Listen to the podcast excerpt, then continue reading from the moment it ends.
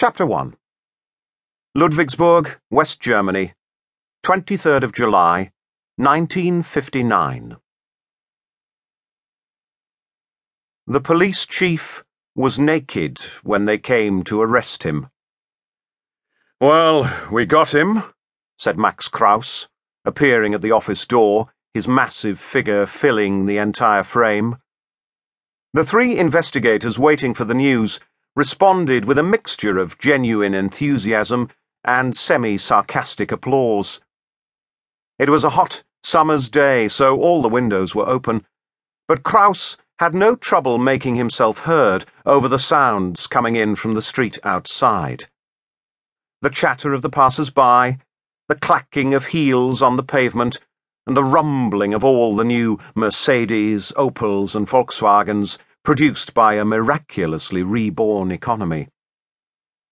Somewhere in the distance, a radio was playing Elvis Presley singing A Fool Such as I. Presley himself was just a couple of hundred kilometers away in Friedberg, serving as an armored recon scout in the US Army.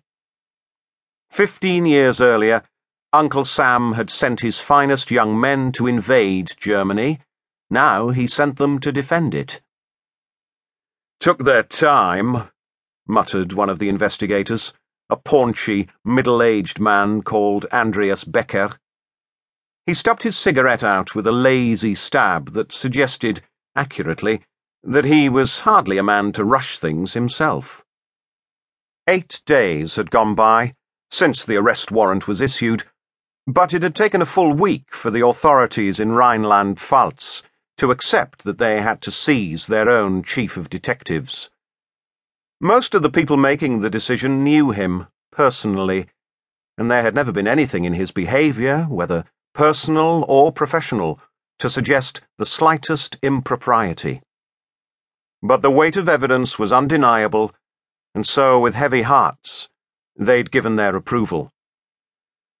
Better late than never, Kraus said, as if it were all the same to him.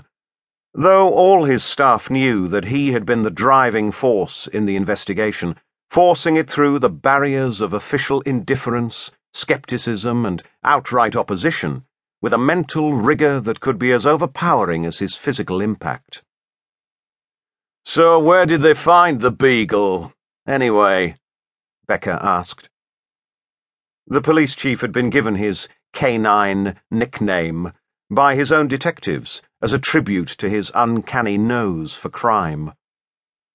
Kraus and his team had picked it up as a way of referring to their target without alerting anyone that he was under suspicion.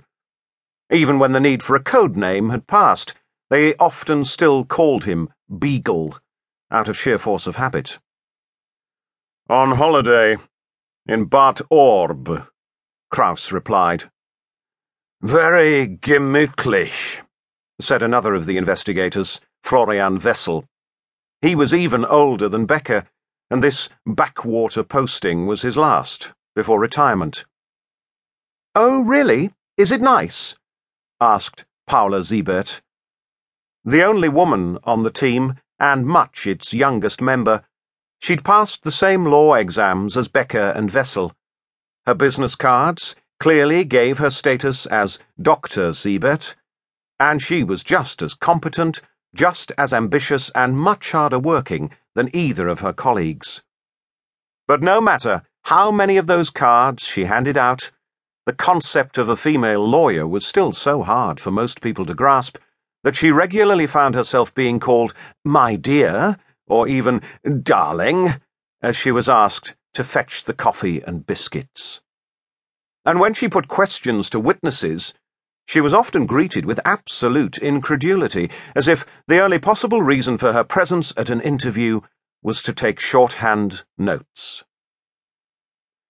Did you know that German women have been allowed to practice law since 1922?